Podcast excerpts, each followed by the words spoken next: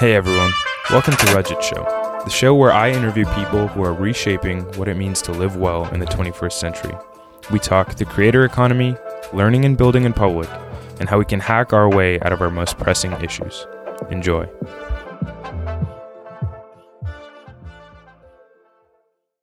Hi. Great to meet you.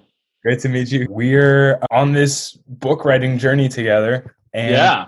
I would just love to know more about what you do. So if you could just take a second and, and introduce yourself, that'd be awesome. Yeah, absolutely. So I'm Patrick Frank, and currently my focus is running a company called Edit Video Calls.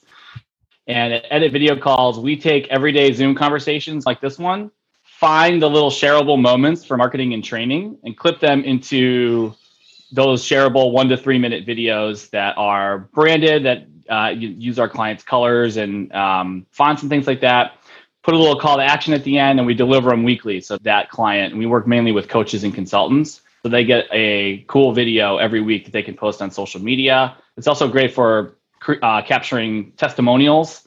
Uh, you can put on your website and um, also training. So a lot of people find themselves saying the same thing over and over again in zoom calls. So if you captured it one time and then you could clip it put it into a little package and when that conversation is going to come up again, just say, "Hey, do me a favor. Just can you just watch this video before we hop on the call?" I think it's going to answer a lot of questions for you. Yeah. And now all of a sudden, that call goes from 60 minutes to 30 minutes, or you could eliminate it altogether. And that 30 minutes is much better spent because that person already knows what the deal is, and they you can just answer their questions and stuff like that. So I think I just my message to everyone is just record all your Zoom calls and like you we just hopped on and you're like, oh wait, I got to record right away. I, I think it's great. That's the idea because there's all kinds of really cool things that happen in these everyday conversations. And if you just hang up, you lose it. But because this is the one cool thing that we have access to now that we're not having coffee meetings and face-to-face networking and things like that is that we can record, save all these conversations, reference them, share them, that sort of thing. Yeah, that's what I'm all about right now. Yeah. Yeah, and it's so awesome because I literally so I recorded the first one of these on Sunday. So I go into this book writing thing. I'm 19 years old, right? I'm in my second year of college and I'm starting to learn that balancing schoolwork with all these other things is getting a little hectic. And I go and I record my first one. And it was so amazing because I just emailed someone and they said yes. And right, yeah. and I reached out to you and you said yes. And I'm like, holy cow, what are these people? Why do they want to talk to me? But I reached out to someone, they said yes, and I recorded the whole thing. And I'm like, all right, what do I do with this one hour thing? Like I was literally gonna, I'm like, I'm so glad I'm gonna talk to to Patrick because I have no idea what I'm doing. So I went and I, I threw it on YouTube and I threw it on Anchor. I, I just oh nice, awesome. And I threw it on Anchor. And I, I was looking at my listening statistics this week, and it's so funny. You look, it was my first one, so it's a little awkward. So the first eight minutes are, are even they're pretty like tough to get yeah, through. Yeah, yeah. And so all my friends and family, super nice people. They basically all watch the first eight minutes, and then it all drops off after that. So and I think that's the idea. Is like you have to have the right video for when you meet the person. And you can think about it. I'm sure you're familiar with funnels and marketing funnels and things like that. But I think that you can think of there, there's also it's it's related, but it's almost separate. Like there's a video funnel, right? Where like the top of your funnel, like that's a short awareness video where in a 30 second ad that you might see on Facebook or something like that. It's here's who we are, here's what we do.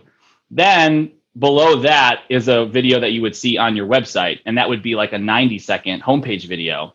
Then below that, they start clicking on your pages a little bit more, going down the funnel. Now you have a three or five minute, like about the company, who we are, why we got started, that sort of thing. Then when they purchase, now you have a really long video, right? Depending on what you're selling, it's a total walkthrough of the platform or like some other kind of webinar training videos, like that sort of thing. You know, there's like a parallel video funnel that works alongside your marketing funnel. And it's just all about having the most relevant video for that person and where they are in that journey. And yeah. so if you're if someone if no one's ever heard of you and you send them an hour long video, yeah, that's not appropriate. But if you send them a 30 second video or if they happen to see a 30 second video, and they're interested. Now they'll watch a 90 second video. Now they'll watch a five minute video. Now they'll watch a 30 minute video. You know what I mean? It's like the more interested they are in what you're doing, the longer the video yeah. can be and that they'll stay interested. So, yeah. And that's such, and you obviously talked about that's such a great thing about this is I can now create all these different touch points for, because I don't have a company or anything, but it's just for people to get to know me and understand what I'm about. Totally. And I can go use my network, say on LinkedIn, put the 30 second video there, but then I can link my website. You go to my website and other things that I'm working on. And I'll share like this is my plan too. Like when you said that you were going to put it on YouTube and stuff like that, I got really excited because I'm totally going to do the same thing. I don't, I don't know if I'll do YouTube and post the whole conversation, but I am absolutely planning to go pluck out the best parts of conversations and share them on LinkedIn. Hey, I'm working on this book. I talked to this person. It was really interesting. That piece might not even make it in the book, but just shows that, hey, I'm working on this thing. Here's some of the, the one thing I really love about this kind of format and this idea of sharing just everyday conversations is it shows people, your followers, your network, what questions you ask what you care about, what you think about. Because there's so many decisions that go into this. What clip do I choose? What question do I ask when I have this person on the call? And when you share that stuff and you can people can see how you think and how you converse and interact, it tells a lot about you. Even if you're not talking about yourself, which is even better because you're not like pitching anything, you're not selling anything, you're just talking. And so anytime I see these ads with these, these do you want to make 15 million dollars? I got the secret, blah blah. And I'm just like, screw you, man. Like all these, I call it ad splaining, like mansplaining, but in ads. I love that word. I yeah. don't want to be ad splained. Like I would rather. I saw a really good ad for the Hustle, Sam Parr yeah, newsletter. Yeah, trends. Trends.co. What is this? Trends. Thing? Yeah. Anyway, yeah. yeah. The the person I, I, interviewed on Sunday works and writes for Trends.co is Steph Smith. Oh, cool! Oh, that's awesome, man. We might you might need to share that contact with me. I saw that they had repurposed the interview that they did with Gary Vee in hmm. an ad. And it was just like this cool back and forth about, hey, here's what we're building and here's what we get excited about. And Gary's, oh, yeah, that's so great. I see that all the time. Ton of value there. Totally get the business model. That's it. That was the ad. Like it literally was just like them talking. Yeah. And so you get that social proof of him talking to Gary Vee, obviously. But it wasn't him saying, we have the best ideas. Like you're going to get this and this. It was just, hey, this is how we talk and this is who I am. And, and as I'm talking in this conversation, I just think it's like conversations are underrated when it comes to marketing. Exactly. There's something so real about that, right? Because I can, yeah. if we were selling something right now, if we were discussing a product, there's something so real about this. It's you sitting in your room at home. It's me sitting in my room at home. There's nothing artificial. There's nothing right. really going on here. Exactly. We're just having a real conversation. Exactly. Uh, and I think people trust that a lot more, especially. And that's really what I've arrived at. I started a pretty traditional video production company about seven years ago. I live in Washington, D.C., and I've worked with a lot of like large nonprofits and associations and universities in the area. Some small businesses, but I've never done any like big, I never like worked for Under Armour or anything like that. But my niche is real like documentary style and narrative and animated explainers and like traditional, what I would call like a brand story video. And I got set on this path because back in March when everything was shut down and it was literally illegal for me to film anything, mm-hmm. I had a client and we were supposed to go film at a community college in Maryland and that got canceled. And then we were like, oh crap, what are we going to do? This video is due in three weeks, and we have no idea what we're going to do for this video. And so we had this idea like, can we do it on Zoom? Everyone was familiar enough with Zoom. I had used it a little bit before, but the best part about Zoom is that there's a big record button at the bottom of every call, whether you're on a free plan or a paid plan. And it's just amazing. And so our interviewee pool grew from just the people in Maryland to, hey, there's actually a program leader out in Phoenix. Maybe we should talk to her. And there's someone else in Los Angeles. Maybe we can get them on the phone and get them get their thoughts on this program and blah blah. blah. And all of a sudden now we have like all these people. It's this national piece now that it wasn't before. It was just like we were just going to really focus on this one school. And all of a sudden we made it this way broader. And it was honestly the video turned out as well as it would have if we would have done the traditional filming route. And that's when I said, I'm done with this camera stuff. I don't want I don't need to film anything anymore. Yeah. That's it. And then edit video calls is basically just the simpler version of that. Like you strip out the B-roll, you strip out the fancy editing, and you just really focus on finding that one one to three minute piece that you can clean up a little bit, but you don't really go too over the top with the editing. And just more videos, faster, less expensive. That's the whole idea. Yeah. That's awesome. And I so I checked out some of the work at Edit Video Calls, and that was the great thing about it too is that it was so powerful for certain people. And people talked about getting speaking engagements, and it's exactly what you mentioned. People can interact with people better because there's something a little bit amorphous about a video call in that you can show different parts of your personality, your thought process, your creativity that you wouldn't be able to in a traditional like a job application in written word or, or even in your conversations. I have people come up to me. And so I've had a blog for a little bit over a month now, but people do okay. tell me, like my friends, they're like the person that writes in there is not the person that we think we talk to sometimes. And I was thinking about that. And That's interesting. Oh yeah. Yeah. It's using technology to humanize ourselves. We can show different parts of ourselves in this medium that we wouldn't be able to otherwise. And so I think right? Edit video calls is obviously a tremendous service. And so, right now, going from there and the work that you do, you decided to write this uh, book. And so, what are you most excited about in this book writing process? And what are you really looking to get out of it when it's all said and done? Yeah.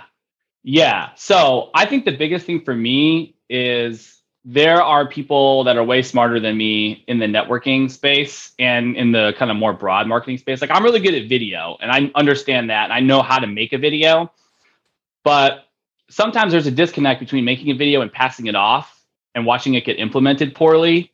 And you're just like, oh man, like this video should have had way more impact than it did. And it's just out of my control. And so that's something that I've been trying to get better at, learning more at, about over, you know, the last decade really. But so my goal is really to I, I, and the other thing too is when we look at so we're talking in mid-october we got the largest single day covid positive tests since july.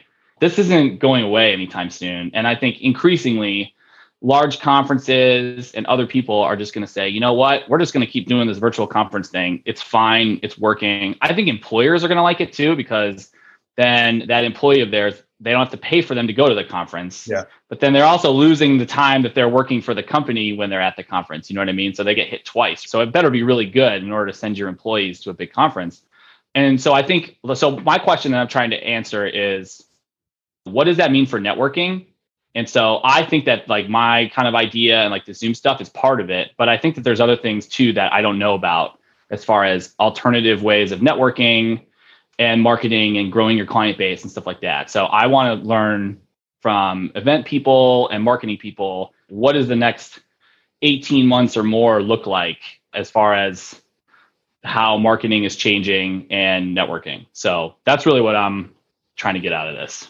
Yeah. And then you're going to have a way to explain it to other people, which is going to be really useful because they right. it does feel like there's this kind of tectonic plate shift going on in the way that we consume information, learn new things. I'm at home, but I'm at college right now. And so what does that right, mean? That's wild.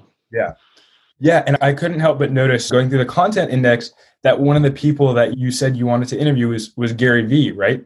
Or potentially. Yeah, that's like my top of the top. But I don't need to interview him because like Eric, our professor says, famous people, there you already have all the interviews out there. Yeah. If you're lucky, maybe you might get them, but you shouldn't have to because they've just done so much stuff. Literally, that guy has had someone follow him around with a camera every day for 10 years. More than that. Yeah. So, I just resonated and, with that so much because obviously I've seen a lot of the stuff he does and I love it too. Yeah. But thinking about what, right, thinking about using this book to plug into whatever community that we're interested in. I want to learn more about what it means to be a creator and what it means to be a creator now. And so, right, I had the same thing. I was like, top my list who I want to interview. It's like Paul Graham or Michael Seibel, right? Whoever this CEO of Y Combinator is right now. Mm-hmm. And, and and so, right in my head, it's like a pipe dream. But it's conversations like this that make me feel like we have the ability to learn from each other in a way that's really powerful now. But also, we have the ability to interact with people in a way that we weren't always able to. That's interesting that, that those are the people that you want to talk to, as opposed to like when you said indie hackers and like indie makers and stuff like that. Yeah. I feel like that's the opposite of the venture backed kind of traditional yeah. startup. Yeah. And I think I feel like we're we are so far and back in the mid 90s when the internet was first starting, it was all tinkerers and people just hobbyists. And then all of a sudden like that sort of got professionalized and then Google came around and then Facebook in 2004 and so we've swung completely in the opposite direction. And now the whole point of having a startup is just to get bought by Google or Facebook or something. You know what I mean? And the pendulum is swinging back the other way slowly. And I think cryptocurrency and stuff is like helped is going back to that kind of hobbyist and tinkering kind of roots. But when I think about indie hackers, I think of the anti Y Combinator, really, because they're people that are just bootstrapping, that are doing stuff after their nine to five job, nights and weekends. And some of them like take the plunge and it's really cool. Uh, do you know Daniel Vassallo on Twitter? Have you seen him? No, I haven't. So there's there, I'll give you like 10 people like off the top of my head that you should talk to. He left his AWS job in Seattle where he was making like 400 500k a year and he was basically like this is unfulfilling. I'm on this hamster wheel. The more money I make, the more I realize how unnecessary and dumb it is and how I'm just like wasting away in this, you know, large like working for Amazon basically. So he quit and then he started just writing stuff you and I are doing and putting stuff out there and talked about why he quit and uh, and then he sold a product on Gumroad, which is a you know digital products marketplace yeah. called the best parts of AWS, and it's aimed at developers. I've seen but that. Then all of a sudden, oh yeah, okay, cool. And so he started getting a lot of traction that way, and then he grew his Twitter following to like he's probably at thirty or forty thousand right now. And then he wrote another course, which I bought, called How to Grow Your Twitter Audience. And he basically just documented his own process. And like from a video perspective i watched this and i was like you gotta be kidding me. This is crazy. It's just literally it's a loom video of a guy talking going through his slides. That's literally it. And it costs like 40 or 50 bucks. And i was just like wow i have been overthinking this like crazy. And he just crossed like 250k in sales in less than a year for just those two info products. Yeah that's it. Like that's an indie hacker, I think. That's the kind of guy you got to talk to. And then there's another guy in Germany named Arvid Kahl who has the same thing, and his whole thing is about bootstrapping a web development business. But he's also just like very active, very generous on Twitter. And I feel, and I'm not a developer, obviously, but like I, I see all these developers that are embracing this whole building in public, building in and public, in public. that's a big kind of buzzword right now. But they're doing it and they're growing their audiences and they're finding out what pain points people have and they're like that's it. It's awesome. Yeah and the greatest part about building in public is it's the it's the same thing that we were talking about before. You let people know what sort of questions you're asking. So you let them know what you're right. And the amazing thing is I, I just started getting on twitter and i'm just starting to realize what a powerful tool twitter is. And it just snowballs. Stuff just snowballs right? More people start helping you where you start building something and that sort of snowballs. And this passion economy that's growing and growing and growing, especially right now. And as you mentioned, I don't think it's stopping anytime soon. It's worth right billions of dollars now. And there's so many tools, right? You mentioned Gumroad, but there's so many different little ways to monetize your your content. Mm-hmm. Uh, and I see it right in Ghost being able to monetize a newsletter. So then people are going to start moving towards independent. Substack. Yep. Exactly. So it's it's I, I love this idea of the pendulum swinging one way and then coming back the other way because now we're getting smaller and smaller and right people that are making five thousand dollars a month, ten thousand dollars a month, even one thousand dollars a month, building something that sustains them wherever they are outside of their job, um, or chipping away and making a substantial impact on everyone's life. The guy that you know built that course he made a pretty big living from that. I, I don't I didn't even remember his name, but I've heard of that book. And it's yeah. so that's really interesting. Yeah. I think there's like a lot of pendulums in life and in different things. Like someone told me one time about like the NFL. There was a time where running backs were the big thing. And because everyone was drafting running backs, they didn't really care too much about the secondary, like your cornerbacks and your safeties and stuff. And then people started really investing in wide receivers instead of running backs, burning the secondary. Oh, now we got to invest in defense. Now we don't care about running backs anymore. And then it's just a circle. It just goes back and forth. Same with the NBA. It used to be you got Shaq and Akeem Olajuwon and Patrick Ewing, big centers anchoring, like standing on the block, and everything was twos. And now you got the Houston Rockets that put out five guys that are all between six three and six seven, and everybody and they shoot like 43s a game. Like it's just like crazy that and I think that's a good analogy for business too. Like the way things are done one way, someone comes in, disrupts it, and the pendulum swings back the other way. And now I think we're like I cannot imagine we get any more consolidated than we do now as far as big tech companies and like all congressional hearings and antitrust and stuff like that.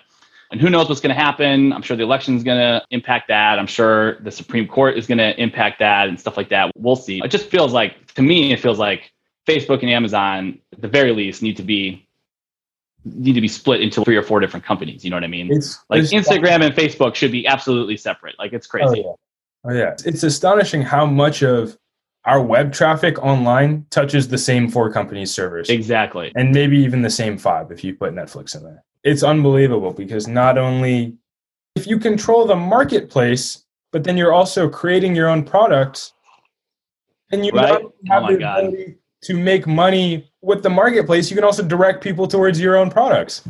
You want to know my idea? I just had this idea the other day. Someone should build a Chrome extension so yeah. that anytime you're on an Amazon product page, it'll overlay a similar product from a Shopify store. Someone should build that. That would be really good, right? Yeah. Yeah, it's it's totally this idea of everything's gone so meta and we just bring it back down. Should Amazon be recommending books to us or should our our you know local small businesses be recommending books to us and stuff like that? Yeah. So what is your book about? What what is your what what what, what are you starting with? Yeah. So my working title, going off the way we're supposed to talk about this, but yeah, my working title was going to be how indie. I'm, I'm just starting out. I'm just getting started, so I'm not really sure. Totally unsure yeah. about this. Could throw this out the window any second. my working title is how indie hackers are changing the way we consume content and create online. Oh, so that's awesome. The two parts of that are right. Consume content. We're going towards independent publishers. We're mm-hmm. learning from right? Do I need to be going into college or now that it's all virtual and I just have access to Zoom University, can I use these different online courses to learn specific tools like, mm. like the best of AWS or whatever it is? And then create online, it's never been easier to be a creator. And, and obviously that's what your work empowers people to do is not only do you have edit video calls, you have free trainings, and, and you offer consultation, you let other people, and you've even helped me, right? All the tools that you recommended, I took a look at them when I was trying to cut the video together, and you let people create content. And so it's Gumroad's doing it, Ghost is doing it, Substack's doing it, Transistor, Anchor, right? You can start a podcast, a blog, yeah. a newsletter, a course. And so it's never been easier to become a creator. So those are the two things that I want to look at is what does it mean to empower anyone to become a creator? And what is the effect that has on the way people live their lives the way people control their time? And is that a better world to live in? And i, I think it is right? Totally. Yeah. I think when you get the unfiltered version of whatever it is you want that doesn't have to go through a tv network or i guess tv network is really like the best gatekeeper i would call it for what i'm thinking about. But you get the best version of the thing that you want or record label or something like that. There's no there are no gatekeepers anymore. You put out what you want people respond you either do something similar or you change it up and do something again. And you can iterate much faster than a band that puts out an album every two years or a tv show that puts out a season every year. I'm sure like Li Jin's work. Li Jin? Oh she, i think she's the one who kind of coined the term passion economy when okay. she was at Andreessen Horowitz. Oh yeah, yeah. I've, I've yeah. listened to the podcast. Yeah, so she. Okay, cool. Yeah. Okay. She has a so she did that piece last year, I believe, on Passion Economy uh, on the Andreessen Horowitz blog, and now she's doing her own thing. And one one kind of development I thought was interesting that you should explore is so her and a couple other Substack people have bundled their stuff together and created their own kind of like publishing company where oh. you basically you so, so there's like there's this kind of interesting thing that you, you should explore, which is like the like bundling and unbundling. There are a lot of SaaS companies that are basically unbundling features of Excel and selling them as monthly subscription services. Right. Yeah. Airtable. Exactly. Airtable is a great example. Yeah. But then there's other ways where individual creators can bundle themselves and their work together to reach a wider audience and offer a lower cost to whatever it is they're doing. So, yeah. like people creating their own packages I think is a really interesting idea. And just banding that together with, hey, we're doing similar complementary work. We're trying to reach the same audience. Why don't we partner together and we'll put our work together and we'll make it something that can yeah. benefit both of us. Medium does a similar thing right now where it's like all these different Medium publications and then you can try mm-hmm. to to write for one. So I wonder how similar that is. Yeah, I didn't know about that Medium stuff. I should check into it. Obviously, I know what Medium is, but I, I haven't gone to medium.com and checked out what their homepage or anything looks yeah, like. Yeah, so yeah. people only have so much time to focus on the things they care about, but it's yeah so interesting that right, yeah, it goes the other way because then they they broke it down. They're like, we're going to be independent contributors, and then they build it back up again. It's right, and I think we're talking about. Then you can come here and come through. Yeah, I think Medium is cool because it's really easy to get started, but ultimately, Medium's goal is to keep you on Medium and that's the problem with YouTube as well, right? Is that when you have a platform, you're beholden to the platform unless you have set up spun up your own thing and you're using like a Podia or a private community or something else. Yeah. Teachable, exactly. Thinkific, all that stuff works similar. And so that's one thing I've been thinking about when I so I started my blog March or April, and literally it was just because like I did nothing but client work for six years, and then all of a sudden the Zoom stuff start the Zoom stuff started happening, and I was like, oh wow, like I just want to tell everybody about this idea, just record everything and do stuff with it. Very simple, but I hadn't really seen anyone doing it, and so I'm like, I'm going to own this space. This is I yep. want this to be yep. my thing. And so I started blogging, and I was thinking about starting on a Medium, but then I and I cannot get WordPress to work for whatever reason. WordPress is like terrible. I used to have a WordPress blog. Did you? Yeah. From WordPress. WordPress. I know it's I it's very weird. I tried to do WordPress ten years ago, and I will admit that it has improved but still it was not easy for me. All I want is like a nice homepage and then a blog, and I could not figure out how the hell to do it. So I found this platform called Bloggy, probably on Product Hunt or something like that.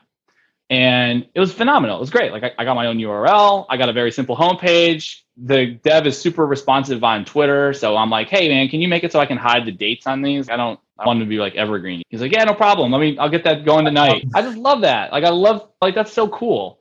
And yeah. so I probably posted like 10 or 15 times over the last like three, four months. I try to write two or three times a week. Obviously, now I'm going to be writing for the book.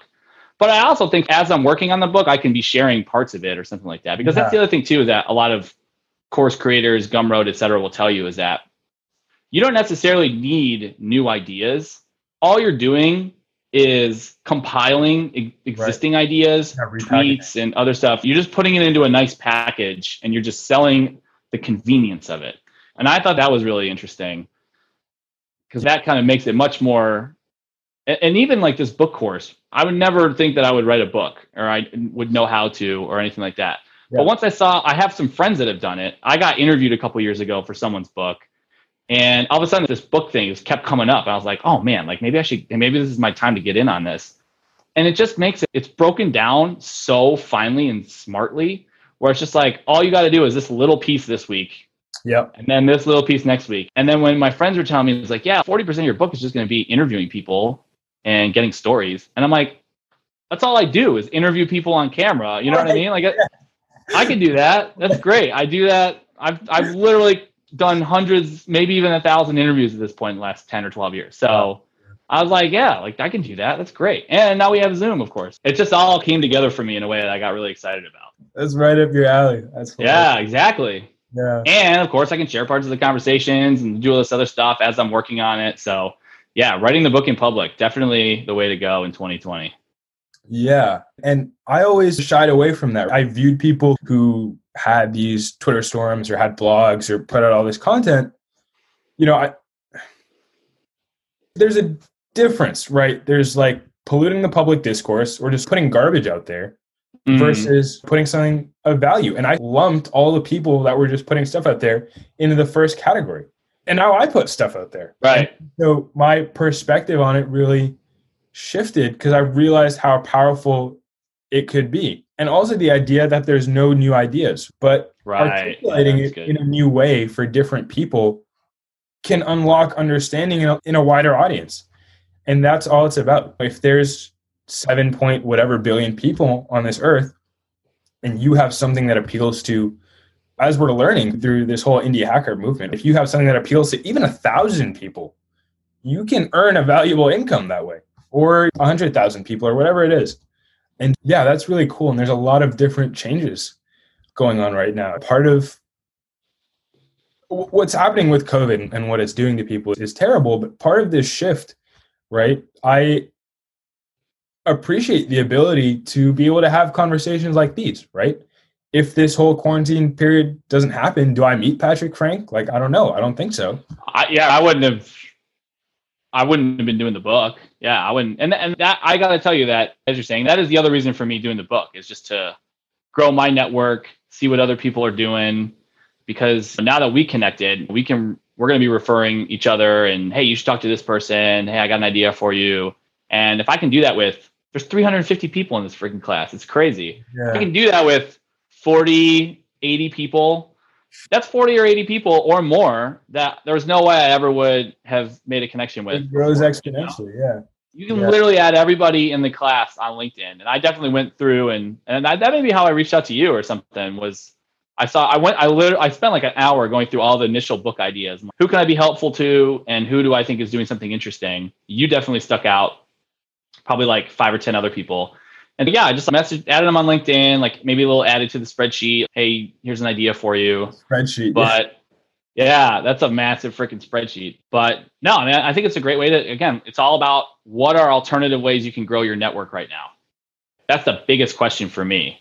Yeah. And so I'm excited. Like, I got to find people that are smarter than me in this area because and like I said, I did nothing but client work for six years. And that means that I didn't really go to networking events. My kids are five and three. So I was just home Ooh. doing kid stuff. This was going to be my year of I got a co working space. I'm going to go to more happy hours.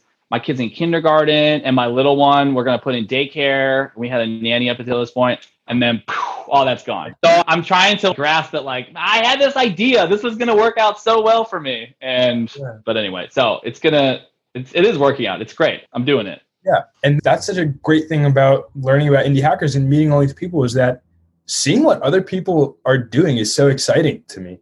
And it yeah. really opens my eyes to what's possible.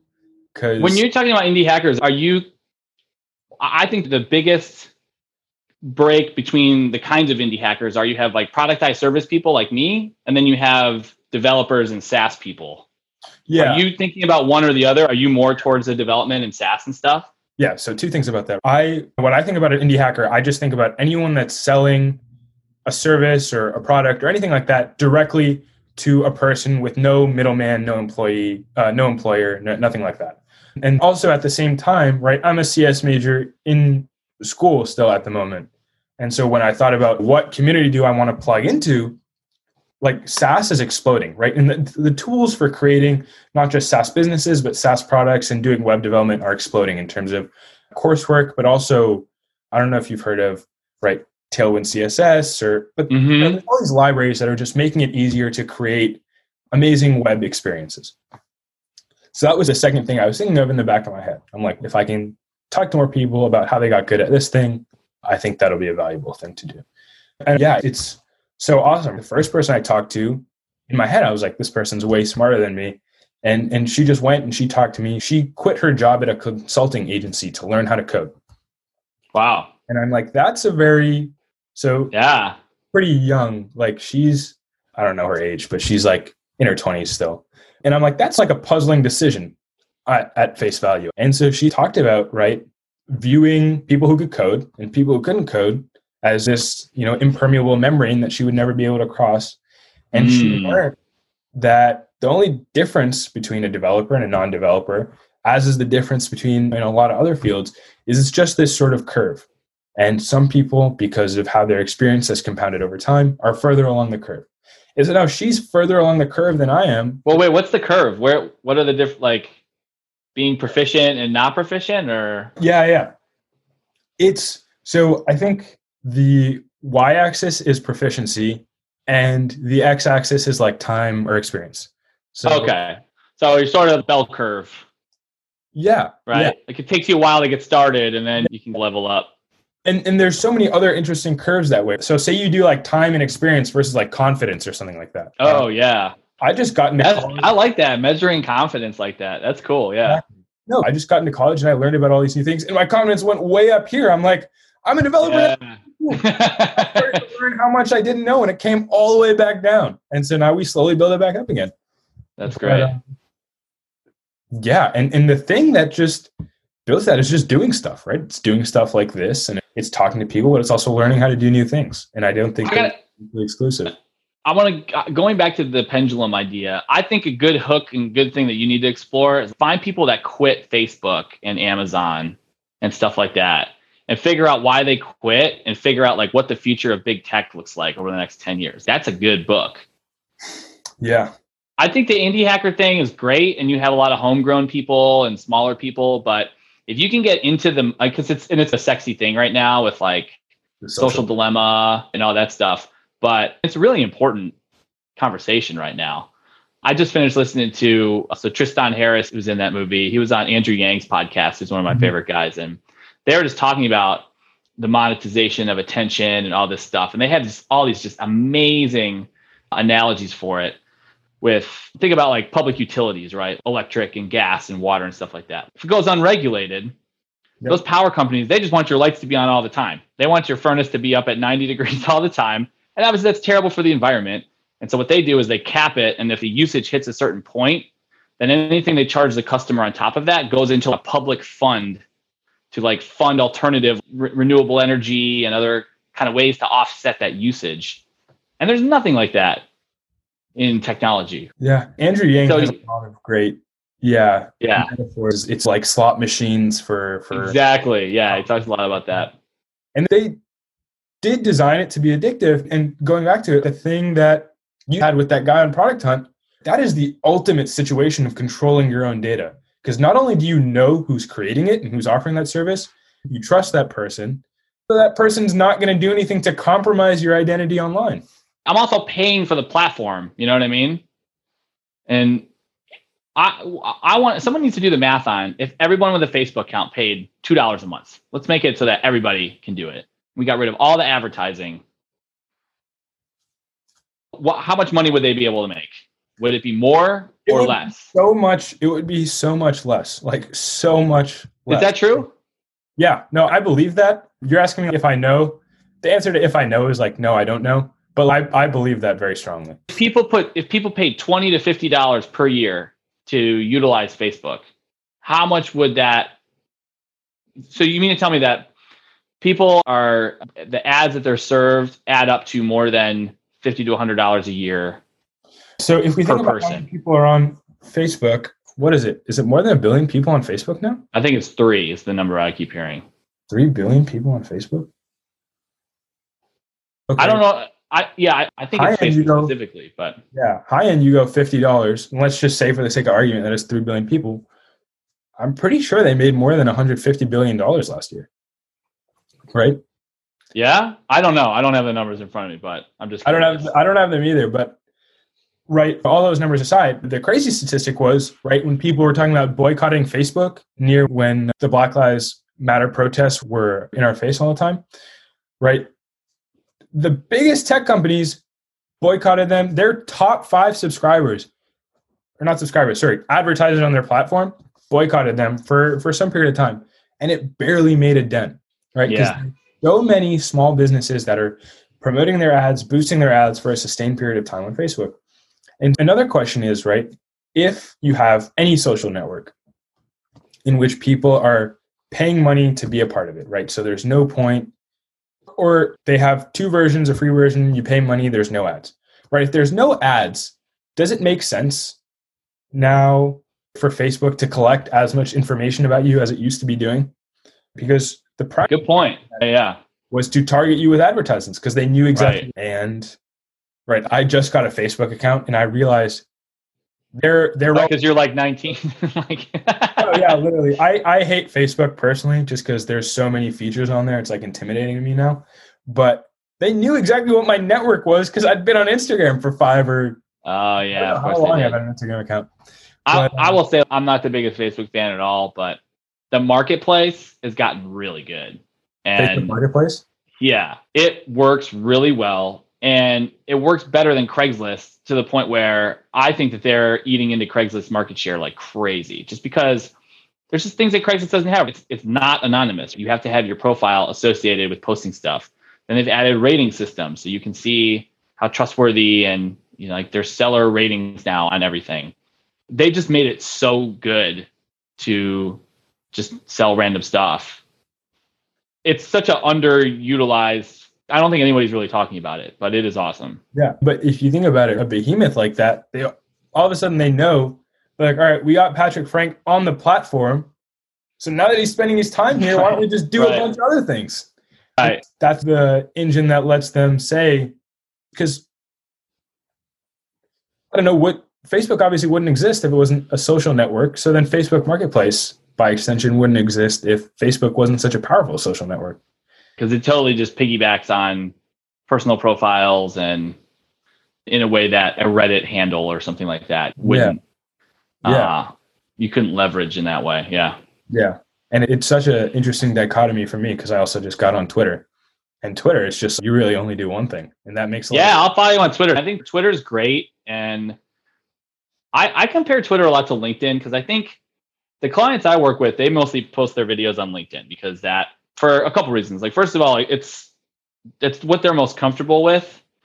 And it's obviously where their professional network is. But the cool thing about LinkedIn when it comes to posting and posting videos and posting stuff that gets good engagement is that in a way that Facebook will not do and Twitter doesn't really do, if you have something that is getting a lot of engagement, so likes, comments, shares, uh, LinkedIn is going to drop that in the feed of your third and fourth level connections. So those are people that you don't even know. So people that you don't know are going to start getting your video in their feed. And that is an awesome way to, like we've been talking about, to grow your network, to get more visibility, get more FaceTime. And so a lot of those turn into adding DM, hey, I saw that video you posted. That was really cool. I'd love to talk to you. I signed up for your with our call to action at the end. I got your ebook. I thought it was really cool. I'd love to talk to you about working for our organization, leading a workshop for our sales team, whatever. You so I think that's pretty powerful. But I feel like LinkedIn, the con- and the other thing too about LinkedIn is that the content is so weak. It's just not very good. So it's much easier to post stuff that get that does well, just because just like these low quality posts on LinkedIn are prevalent.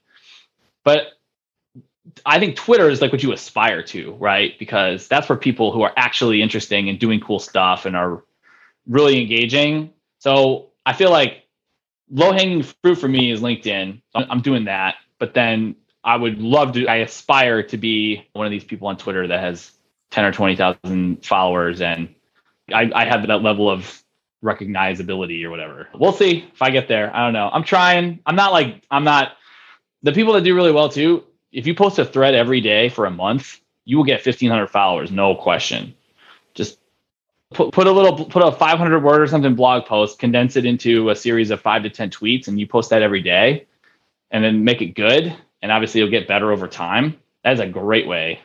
But that's hard. It's hard to carve out the time come up with ideas that sort of thing. And that's one of the reasons that i, I like this recording your zoom conversation because what you're going to do now and i think you checked out my stuff so you're that's awesome that you starting to think about some of this stuff but you're going to take this zoom recording you're going to throw it into otter.ai and it's going to generate the transcript so you'll see everything we talked about and then you can really quickly skim through and say oh yeah we talked about that thing at minute 15 i wonder if that's a cool start to a blog post. So maybe you trim that segment one to three minutes and then you create an accompanying 500 to 1000 word blog post and boom you're no longer staring at a blank page now you have a really good starting point to flesh out some of the ideas and maybe i said something that got you thinking or maybe as you were talking you got different ideas than what you thought so it's just like a really awesome way to get started writing and finding interesting things to share so Yeah, and this Do it.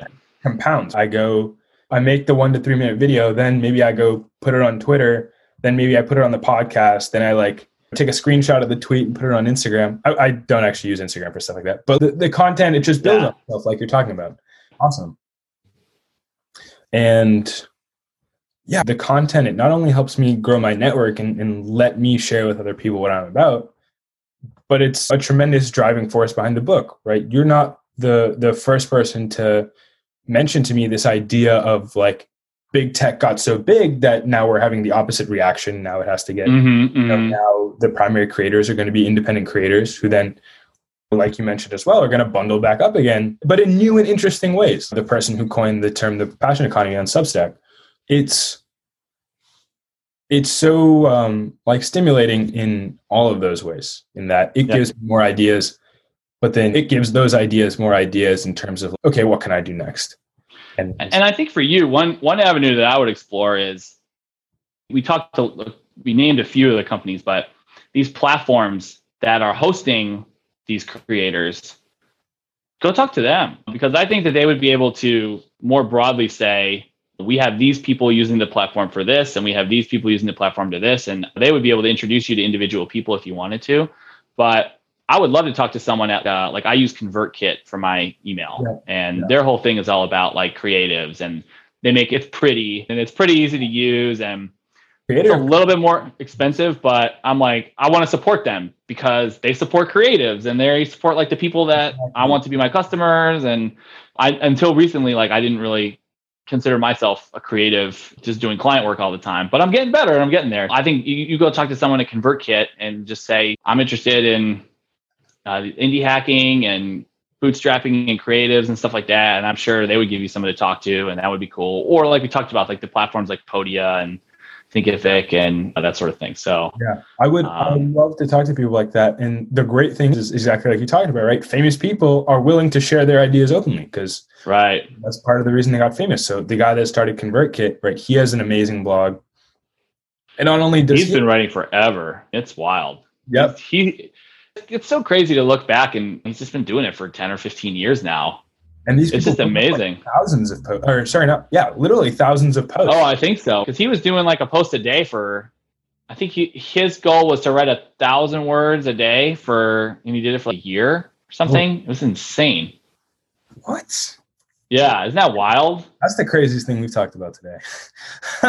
right Five thousand words in a day in a year. in a year? Yeah go look it up and oh. and he was one of the early people of this idea of building a public and sharing everything. He came up with a book called authority probably like 2012 2013 and he just started off as a your basic web designer doing front end css stuff like that. And then he put out a book and about css and design and development and stuff like that. And then he he was a very traditional creator until he started the email service where he would just have various info products, ebooks, and different bundles and stuff like that. And I think that was like his whole business for a while. And then he really like doubled down on the email service, which I thought was an interesting move, but obviously it's paid off really well for him. Yeah. And I think that they've kept they've caught up to MailChimp and then they've defined their customer so well that Yeah. it's really cool to, to see what they've been doing. Yeah, and that's the one of one of the things I think about too. Is for the blog, I use Mailchimp to manage all my subscribers.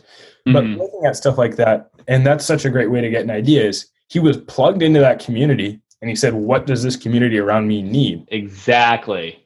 a better email service. And that's the one thing that everybody teaches, and like we were talking about Medium and stuff, is if you own the email address, you can go anywhere with that. It doesn't matter what platform you use. You can switch email providers, you can use YouTube or not use YouTube, but the email address is gold for anyone trying to create an audience and sell products and things like that. That is one thing that he recognized really early. And obviously that led directly to him starting ConvertKit. So yeah, yeah, that's an amazing story. And and right, he's been blogging for so long that he sees these big trends around him too. He wrote a post called "The Billion Dollar Blog," where he talked about this woman who literally wrote a blog called "Worth a Billion Dollars," and I'm like, right. And the last question I have before we get towards the end here is, and it's the question I've been asking most people is, hmm what either makes you the most hopeful or the most excited for the future in terms of your own life or just for the world in general? Oh, oh man, that's a good question. I think there's a couple different ways to look at it. So I think on a global level, it's just access. I think we, even in our country, broadband internet is still not everywhere, and that's crazy. But I think because of some of the issues that have popped up this year and work from home and stuff like that, I think it's becoming more of a priority to Mhm. get fast internet to people in rural areas. But that's that's also global too. I think that the more that people can have access to the internet, the more people will have access to be able to sell their services and goods anywhere in the world. And so I think that access makes me the most excited. And then personally, like I said, I, I had I thought I was gonna just either work at a more general marketing company or be my own. I remember writing my own, making my own WordPress site in 2010 or 2009 or something, and I, I learned about jQuery. You know, you might know is that a thing anymore? Do people still? No one uses not, right? J. Not very No many uses- use jQuery anymore. But I was like, I I got to that level and I was, oh, this is cool. So I can do web design and video and photography and all these other things. And and then at some point you just realize you're just like, this is you can't do it all. This is really not a good idea. And then and I just never really got the hang of WordPress, even though I really was following all the web design people and Don't was trying really hard. You, I love you. It's so great. I love that. Like the next generation of people are, are already just like hating on WordPress. It's so great. But the what I'm excited about now is all these no code tools. So for edit video calls, I built that on Landen. If you've heard of Landen, no, which is a no code. It's fantastic, and I built that website in three hours. And it was like it's awesome and so I, there's just more and more stuff like that. That's just making it easier and easier to put professional looking projects online. One thing that I'm going to do, I'm going to I'm going to tell you now, so you can hold me to it. But I have a friend who uh, works for the National Archives as a researcher, and so when they're working on the film Hidden Figures or something like that, they call him and they're like, "Hey, we're looking for footage for this and that." So he's got three terabytes worth of National Archives footage. That's all public domain, free to use on his Dropbox account. And the problem is the archives, the search sucks. It's terrible.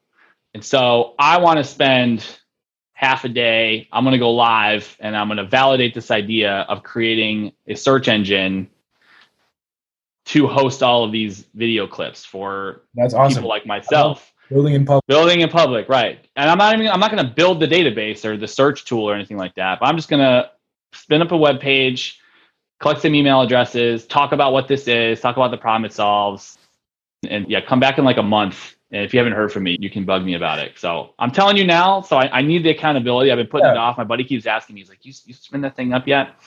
And uh, so my idea is basically just like a lifetime membership we have all these again we have three terabytes worth of newsreels and other historical footage that we can chop up add metadata to make it put it into pat like bundles that make sense. None of this stuff that the government does. They just don't have the resources for it. So i want to make a better public domain video marketplace essentially that would you're basically paying for like the search functionality.